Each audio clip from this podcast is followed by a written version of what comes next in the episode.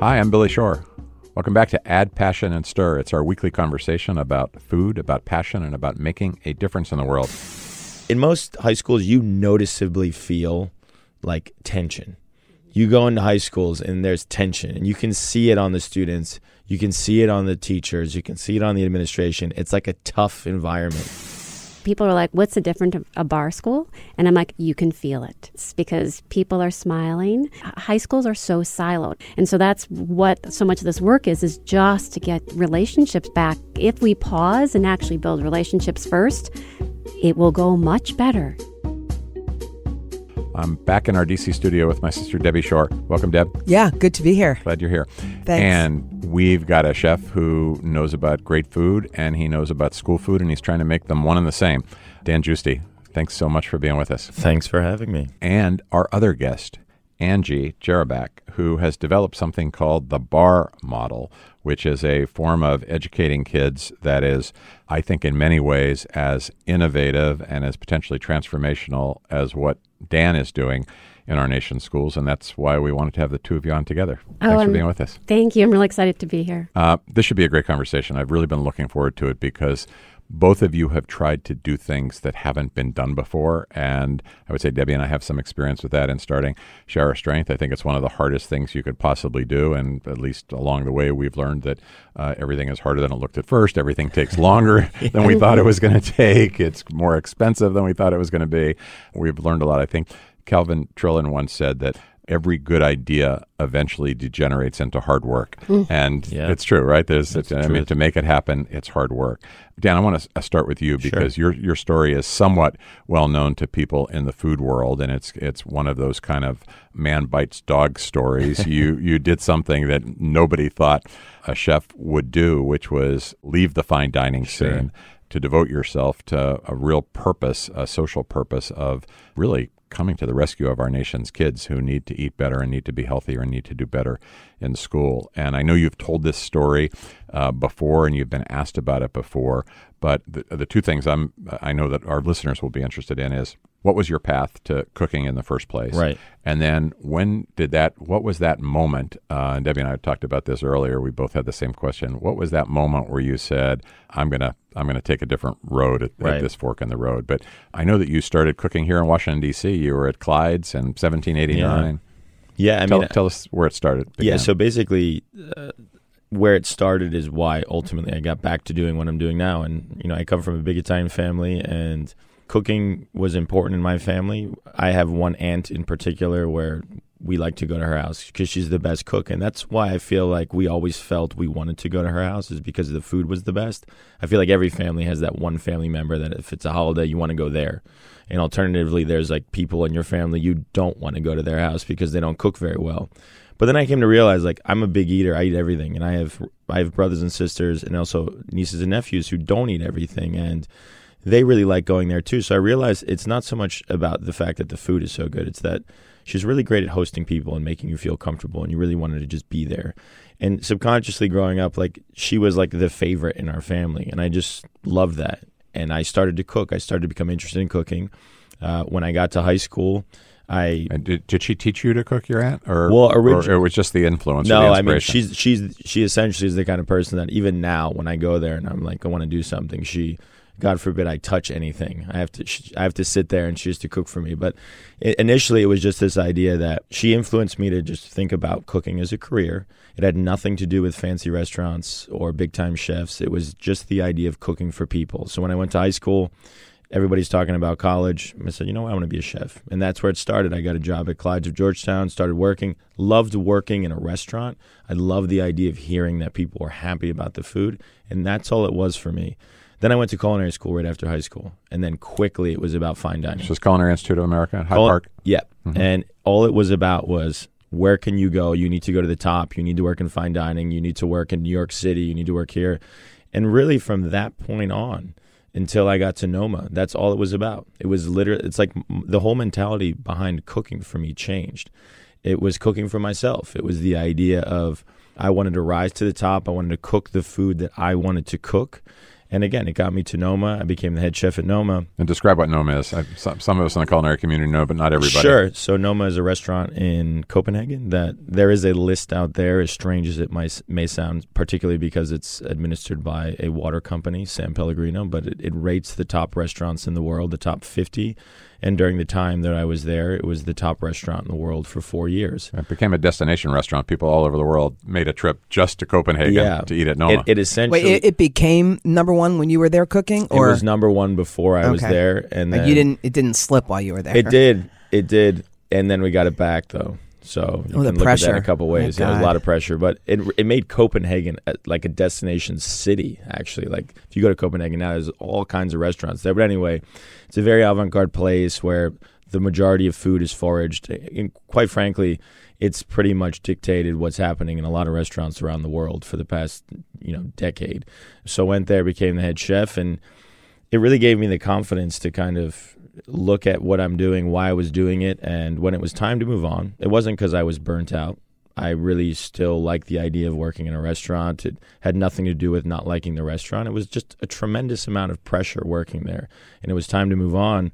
But I had the confidence to just say, you know what? Like, I didn't get into cooking to do this in the first place. It had nothing to do with fine dining. This isn't what I'm most passionate about. I knew I wanted to cook for more people. You know, in a place like Noma, we were 45 to 50 chefs cooking for 45 So people this at a time. rarefied atmosphere. Right. And you're cooking for people who obviously have the means to do whatever they want. Beyond that, though, in a restaurant, the one thing you don't get to do is cook for people very often, particularly in a restaurant like Noma, where you're cooking for people once in a lifetime. So I knew I wanted to cook for a lot of people. And I maybe more importantly, I wanted to cook for them all the time in, in, in, a way that you could really change the way they're living their lives, in the way they're eating, in the way they're thinking about food. So that's really kind of where the thinking started to how do I do that? What's the way to do this? And I think you could think of a variety of ways to do it, but essentially I came to the idea of institutional food really checks off all those boxes. Whether it's in a public school, whether it's in a hospital, whether it's in a prison, whether it's in a senior care center, you're cooking for people that have to be there. These are typically people that really need good food. Uh, they're in a stage of their life where they're in a, they're in a, they're a position that they need nutrition.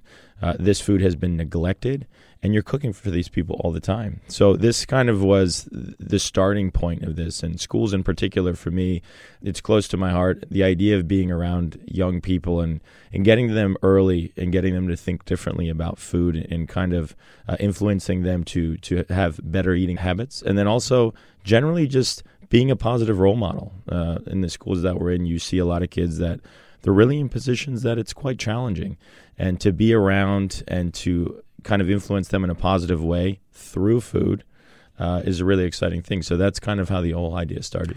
And so you had this instinct you wanted to cook for a lot of people and make a difference. And then you went, you kind of developed the idea. It wasn't just school meals need to be better and I'm going to go fix those. You, you, you found it. You looked for it. You searched for it. Yeah, I searched for it, and I think the idea was that you know the thing that sealed it for me was I was trying to think of how I could cook for a lot of people, and I did want to do it at scale. The idea of say creating a fast casual or fast food restaurant to serve low cost meals to people that were wholesome.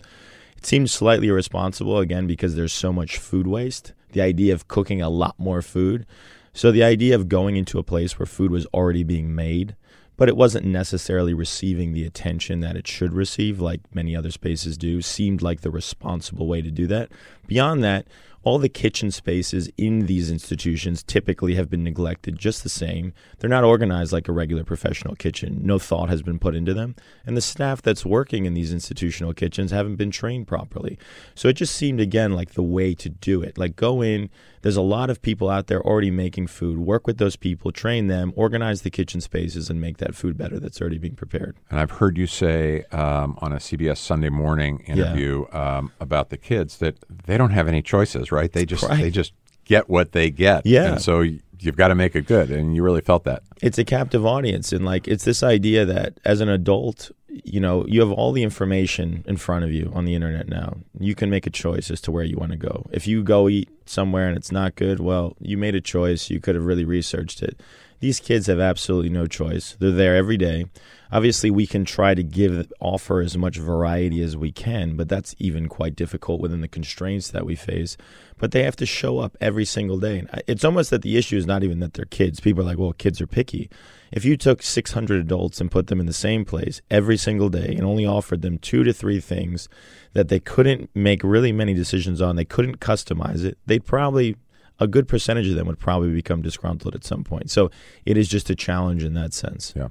Angie, you ha- had a set of insights also about serving people and particularly serving young people in schools and doing things differently than they've been done before. Tell us a little bit about where that started for you and how it led to BARR. Sure. So the background's a little bit interesting. So because you went back to high school, I will too. So in college, I had a real hard time picking a major. Ended up being a music performance major. Where were you in school? Um, St. Ben's up uh-huh. in um, uh, Minnesota, mm-hmm. and got a teaching degree.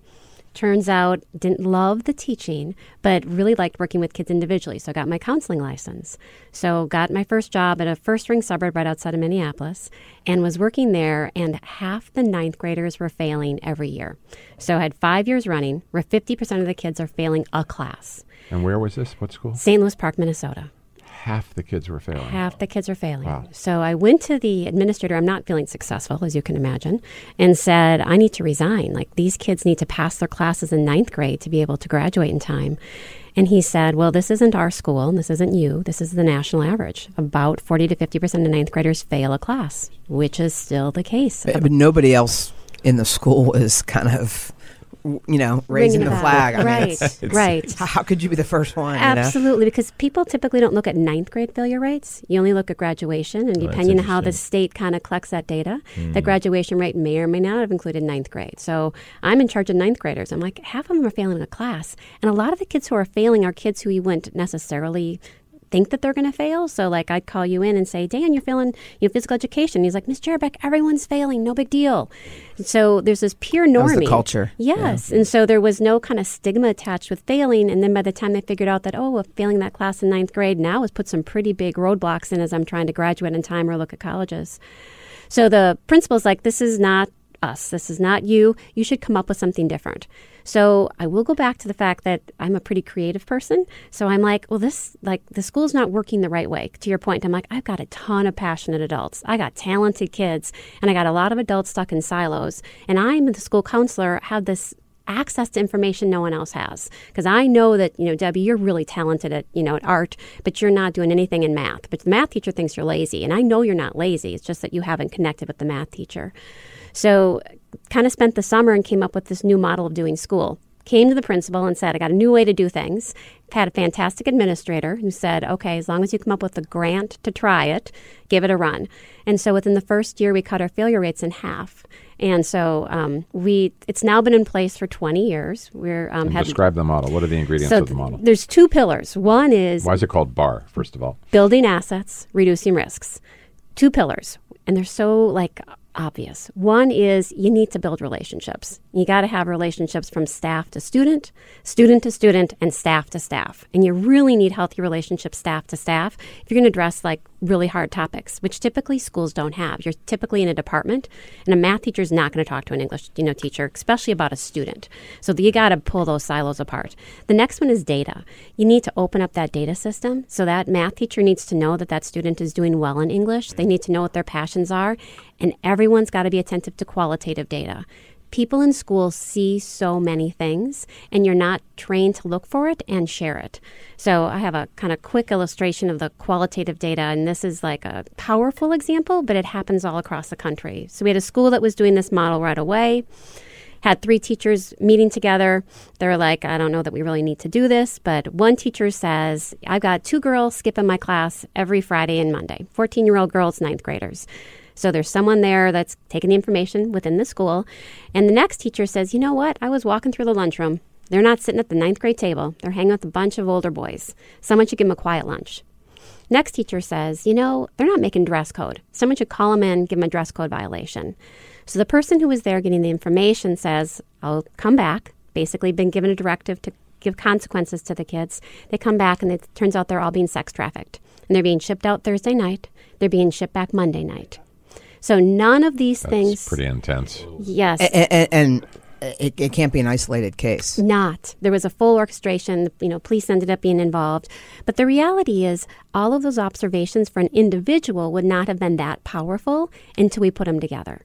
So, both in terms of the number of absolute horrible situation students are in that these are caring adults that want to help but you've got to be able to break up those silos and share that information as well as powerful things I'm, I'm just curious. Wow, there's just a lot there to to, uh, to un, unpack. But Yep.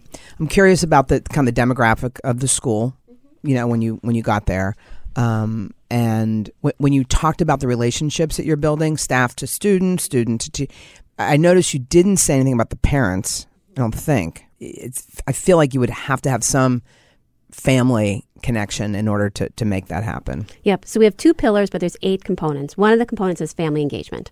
And so it absolutely is critical that you're engaging the community, you're engaging the families, and that that's kind of a key piece. But when we're kind of talking these guiding principles, we're like data relationships, data relationships. But then there are things that have to happen. In terms of the, the school, it was about um, 80% free and reduced lunch, you know, um, high mobility. But I think the, I mean, we're in 140 schools now. So I think an, an, How another many states is? How many cities or states? 16 states in DC, and we're in 98 districts. So the other piece is the research. So we've we're the only model to get um, all three of the um, Invest in Innovation research grants. So we've been doing within school randomized control trials. So we train adults, but we measure the impact on kids. So half the um, kids are assigned to adults that are trained in the model, half the kids have school as usual. So that way, if the school wins the basketball championship, you can't say, well, that was something unique. And at the end of the year, when you're training the adults this way, the students have higher um, standardized test scores, they have higher GPAs, lower failure rates, and they're happier. So the students are happier and the, the staff's happier. I, I was so struck by you know those data points you just did. You know, the higher GPA, probably higher in attendance. I'm guessing fewer disciplinary problems, which are exactly the things that we see right with the No Kid Hungry campaign. When kids are getting breakfast, mm-hmm. all those things are happening as well. Mm-hmm. Uh, just to go back for a minute to the sex trafficking, mm-hmm. uh, I mean, is that a thing in our schools? Absolutely. Like, how many kids were involved at this school? Well, so at this school, there ended up being about a dozen, you know, but it was identified in, in week two, and there were two 14 year old girls who, once again, would have all been identified as breaking rules. Parents And didn't know They were in foster care. they were in foster care. All of them were in foster care. So, but it's just, it's the, it continues to go back to, I think, the point that you were making. There's talented adults, caring adults that are in this place, and how do we re equip them to be able to serve better? And I think that's the piece that I think that we're finding. I mean, there's just, there's such capacity, and they're there, and they want to do, you know, this, this work, and we need to give them another way of, of doing it. You I know, think that's right. I think there's there's a lot of organizations out there who are going into schools to almost do something on their own when there's already a lot of great people working in schools and it's just a matter of how much investment has been put into those individuals to train them and give them the tools to do things. And that's that's a big piece. And there's a lot of folks out there and working in schools. It's a tough job and they're the ones who are always asked to follow through with every initiative. They're asked to do a variety of things and how much time is invested in them to give them those tools. And i think that's a huge problem Dan, Angie was talking about the uh, importance of relationships, and I've heard Sure. you talk about kids need to see who's cooking their food, right? Yep. Like you come out there, you want them to know that there's a person and there's a face Yeah. behind it, and that there's the you know the meaning that Sure. that gives it. I think it's more important than than the food itself. Honestly, I think you're kidding yourself if you're a chef that, and you think food is more important than anything else. If the personal interaction, whether it's in a restaurant, whether it's in a school, is always going to be more important. I always think that's that's what it is. Like you could serve the best food in a school that's ever been served tomorrow. It doesn't mean anything. If the kids aren't, you know, identifying that this food was cooked by someone that they understand, they know, they've met, they feel comfortable with, um, it might not mean anything to them. So we spend a lot of time to try to just make the kids feel comfortable. You're not going to have kids want to try new things uh, just randomly. Some might. Some are adventurous. Some might say, "Oh, I want to try something," or they might be in a household where that is common practice. They're trying new foods and things like that. So in the schools, you're working with the the lunch ladies, Right. Okay, could be, you know, and what you just said about relationships, we know that the lunch ladies have such a presence Sure. in the school. So you know, the the as the relationships sort either transition from them to you or Right. together. You know, Well, what it is is so we we put chefs into schools. We work with the staff that was previously there, to essentially train them and give them the tools to do this. Now, unfortunately, you can have you can have the cafeteria staff be super hardworking, doing their job day in day out, and have been doing it for a very long time. But stereotypically, and it is the truth, they are uh, quite often very much not respected, unfortunately. Don't get me wrong, there are schools where the, the kids really do uh, relate with the cafeteria staff. They talk to them, they say thank you. But in your average school kitchen, your average school cafeteria, if you go there and you just watch lunch, particularly at the higher grades in high school, it's very rare that you hear a student say thank you or say hello or smile. And then, and obviously, this wears on the cafeteria staff. And then it starts to, this relationship really starts to deteriorate. So, one place we've had success with, well, I should backtrack and say, too, if you're on the cafeteria staff, a lot of which of these people cook at home and they take pride in cooking. They cook for their families, they cook for themselves. They're good cooks. But within their cafeteria, they're making food that they don't like, they don't think is good. They know the kids don't like it. And if you can imagine, if you're someone who cooks and is passionate about cooking and proud that you know how to cook, the fact that you are literally serving kids food that you know is not good, that they don't enjoy, it really creates strain on this whole situation. So, going into the schools, training the staff, giving them the confidence, also, you know, improving the quality of the food so they feel good about it, they're proud about it. It really starts to change the relationship. So are you? Oh, I'm, I was well, just going to say, are, are you changing the? Um, you're procuring different food, or you're working with the food that's there? A little bit of both. Yeah, a little bit of both. I think the thing that a lot of folks don't understand is that the National School Lunch Program really does make it very challenging to make changes. So there's a lot of procurement rules. So essentially what happens is I think it's important to put into context. If you're a public school and you and you participate in the National School Lunch Program, which most do because that's where the federal reimbursement comes in, essentially you serve a meal. When you serve that meal, it has to meet very strict nutritional guidelines dictated by the USDA and then you get a certain amount of money back. This year for lunch in particular is $3.41 because you're getting money from the federal government, there are a lot of strings attached to that money. So if you bring in a service like a consultancy like ours, essentially, or you bring in a new product, a type of vegetable, everything has to go through uh, processes. So it's not easy, even if you live in a place that's surrounded by farms, to just say, wow, that produce is great, the price is right, I'm going to go get it. It doesn't work that way. So it really is challenging. And if you can imagine, this is one of the things, obviously, we talk about chefs and their ability to cook and train staff but if you're a food service director and do not have a lot of experience in food procurement, the idea of working with the local farmer and finding a way to make that happen could really be challenging. So you never end up doing that. So that's something we've been able to start to help uh, food service programs do as well. So I want to backtrack uh, sure. even a little bit more with both of you because we've heard the idea and the insights that you both had. I want to hear how you got started. So, like, what was the first school? How'd you do it? You've created an organization sure. called Brigaid, right? Um, tell us, you know, what did it take to get this going? Yes. And then I want to hear the same thing with, you know, the way you've, Angie, scaled your program. Sure. I mean, uh, the the initial idea was started. I started a company. It's important to say it is a for-profit company, and that was very intentional to do that um, because I didn't necessarily know how to get into school food, um, and I didn't see a model that was in line with the way I was thinking. So I started the company because I was at NOMA. Uh, a few weeks before I left, the Washington Post wrote a profile about me. A lot of people from around the United States wrote to me. Uh, food service directors, superintendents, parents. I mean, I was driving, or I spent basically uh, two months driving around the United States, meeting with anyone who had contacted me. I was having lunch with parents in their houses, talking talking to anyone about school food. Um, one of the people that reached out to me was the superintendent of New London Public Schools. Again, I had actually originally come to D.C. I was thinking like big cities. Obviously, D.C. This was still under the Obama administration, so there was a great interest in improving school food.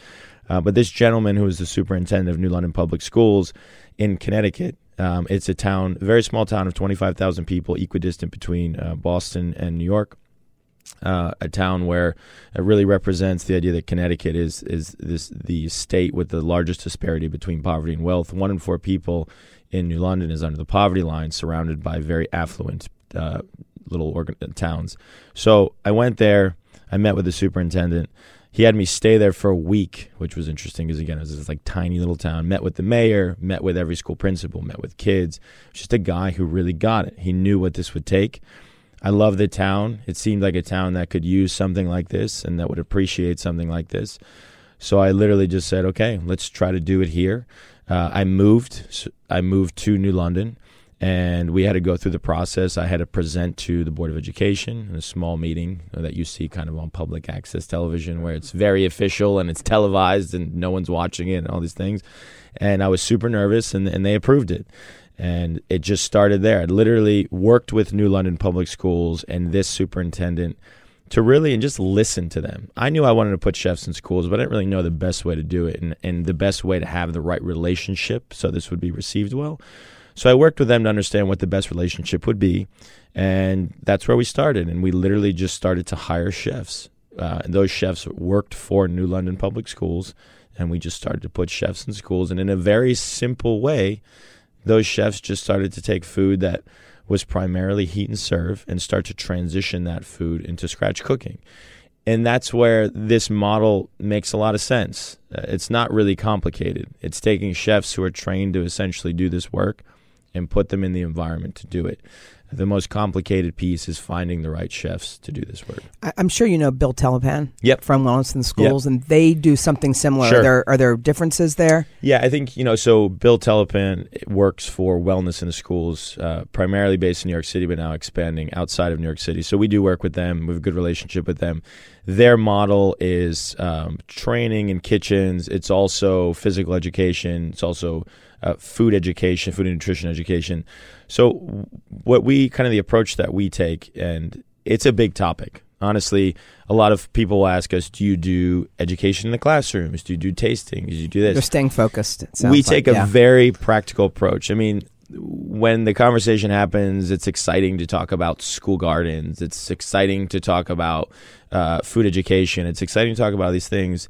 It's not maybe so sexy to talk about training and practicality regarding going into a kitchen and organizing it, getting the staff, um, you know, getting standards and procedures implemented. These are all kind of behind the scenes things. You know, like at, at Anoma, nobody talks about the fact that the standards and procedures that were in place at a restaurant like that were so high because no one wants to talk about that. You talk about the food. Everybody wants to talk about the menu, the food. But before you get there, you really have to get these kitchens organized and you have to make sure they're equipped properly. So we do a lot of that as well. So we kind of even, we basically took a model that was looking at a variety of things. And when we first started, we're going to approach many different topics and, and really whittled it down to focusing on operations in a school kitchen? Um, in a town like New London or anywhere you've been, what kind of pushback do you get when a chef with your credentials comes in and says, I'm going to change the food system? Yeah, I mean, I always thought that.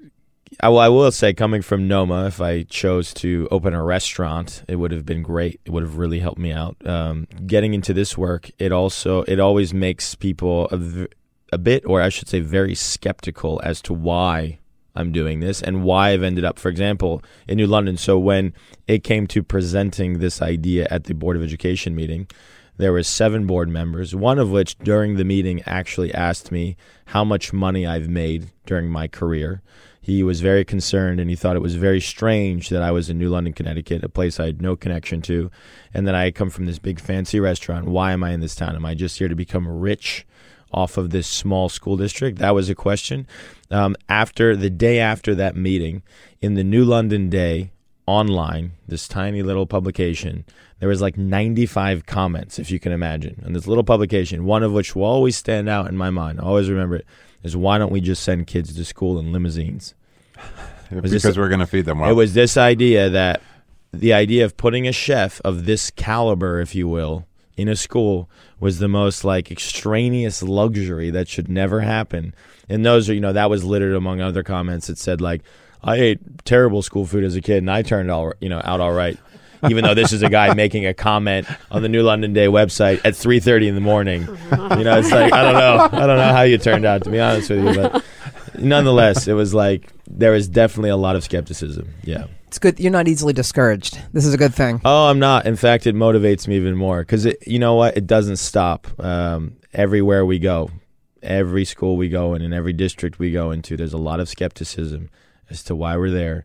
Even, and I would even say, and this is a frustrating thing, a lot of people in the space who do this work and who've done this work for a long time look at me as someone who is coming in from a different place because we've received a decent amount of press because of my background at Noma, it's like we don't belong, like we've done something wrong. Um, it's really tough. Like we, we've, I, I, it's hard to explain for me, but they feel as though we're we're working within different rules and different parameters, and it's easier for me to do things because of my background. It's like, so you know that will that will just have to be the way it is for some time, and and we'll keep going, and people realize that we're the real deal.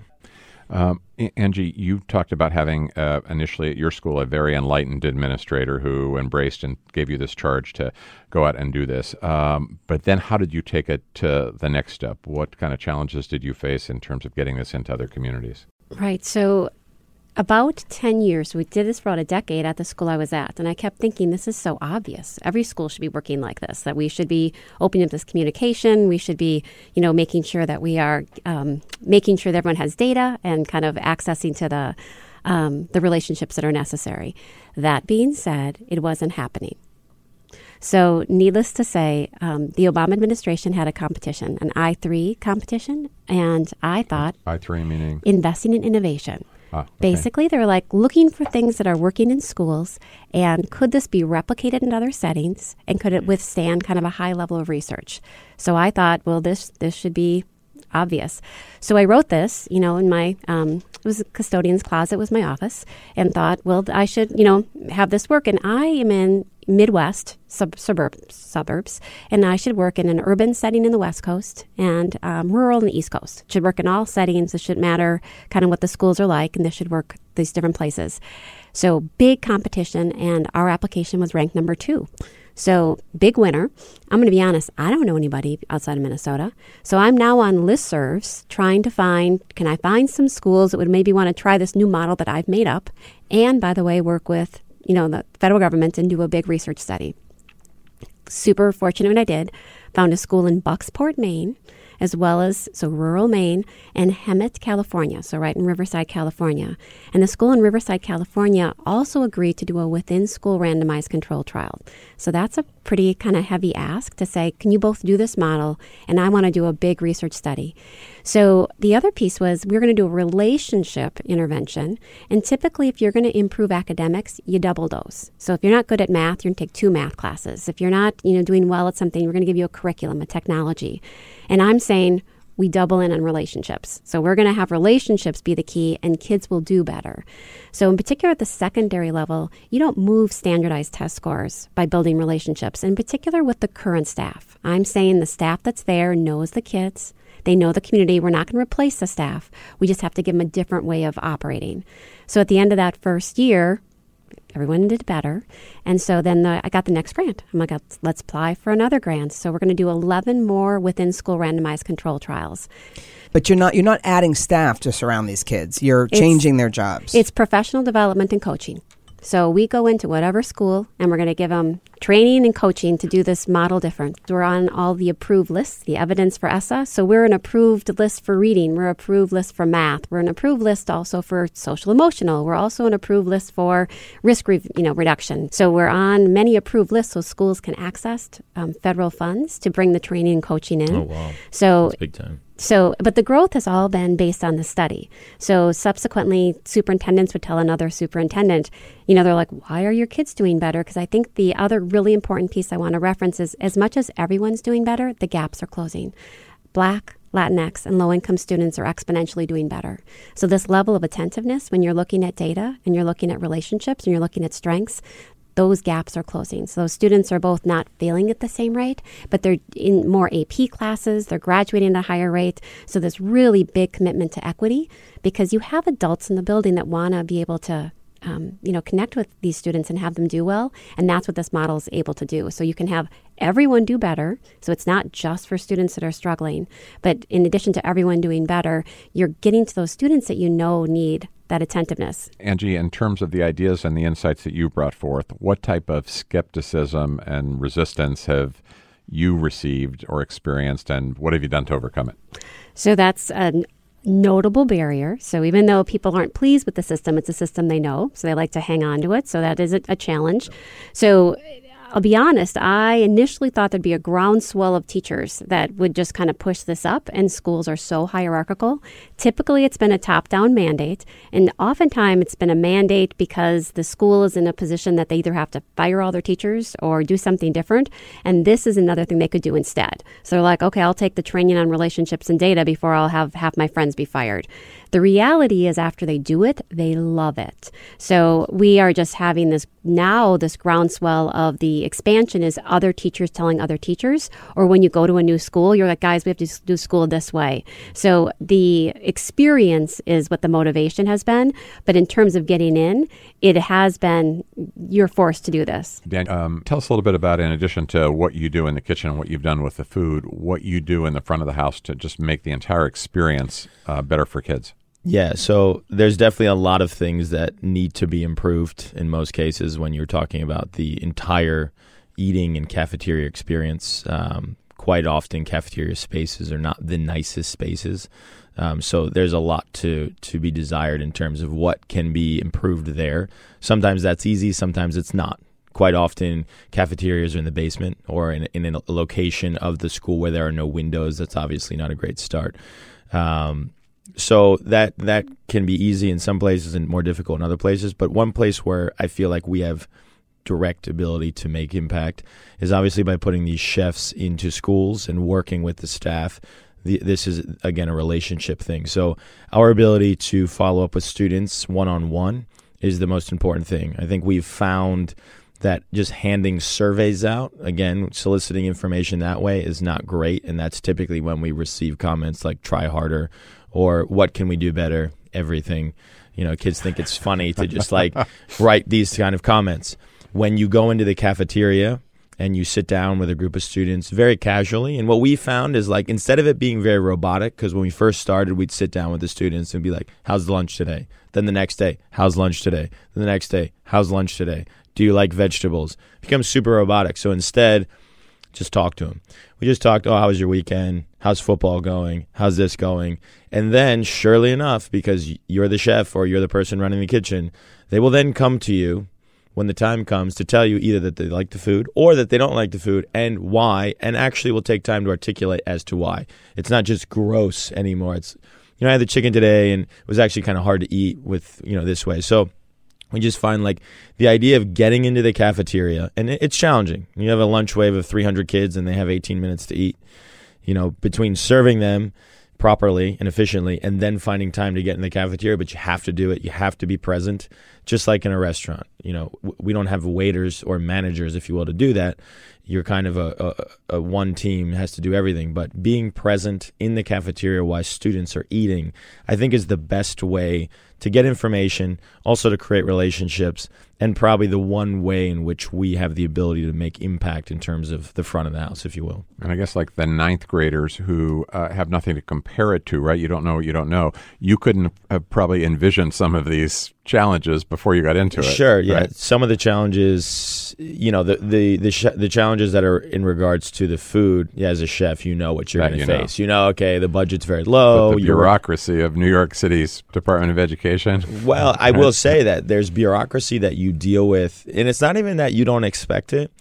It's that literally you can't even get answers about some of these things. There's things that happen, processes, the way contracts are given or not given, or how communication happens. And you can literally ask 20 people to explain it to you how it works so you know moving forward and it's actually difficult to even get that real information so it is a little frustrating and it's a lot of unexpected things and you know so you see a lot of things too and every every stage is different. You know Angie's talking about the high schools particularly we talk about ninth grade like this relationship situation. I mean if you go to an elementary school your average elementary school and then you go into high school across the street in most high schools you noticeably feel like tension.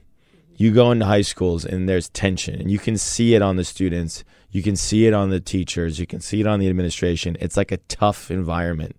Every high school you go into you feel it so it's like a very different situation dealing with a cafeteria, cafeteria staff in a high school versus in an elementary school you know people are a little more like lighthearted happy-go-lucky and high school it's like you think you and, and i hate to say it but in a lot of in, in the way high schools are treated it's like you're in a prison. It's like discipline.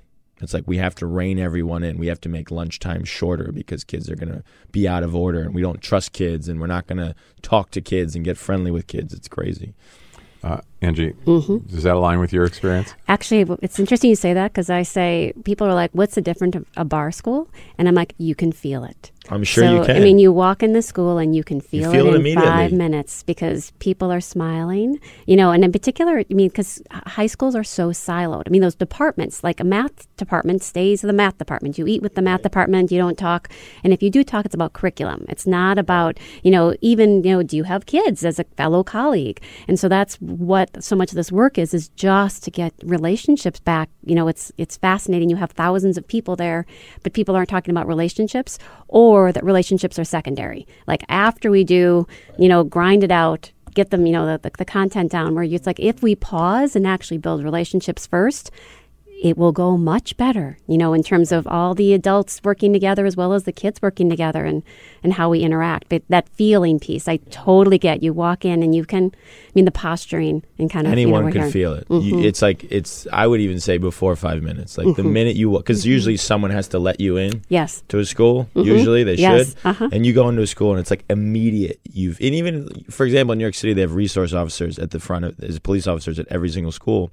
Even them, they're the same group of people technically, but depending on what school they're in, you can tell that there's just more of a community feel. I feel like in, in a lot of schools, unfortunately, literally it's students have to show up. It's man, you know, they have to come to school to learn.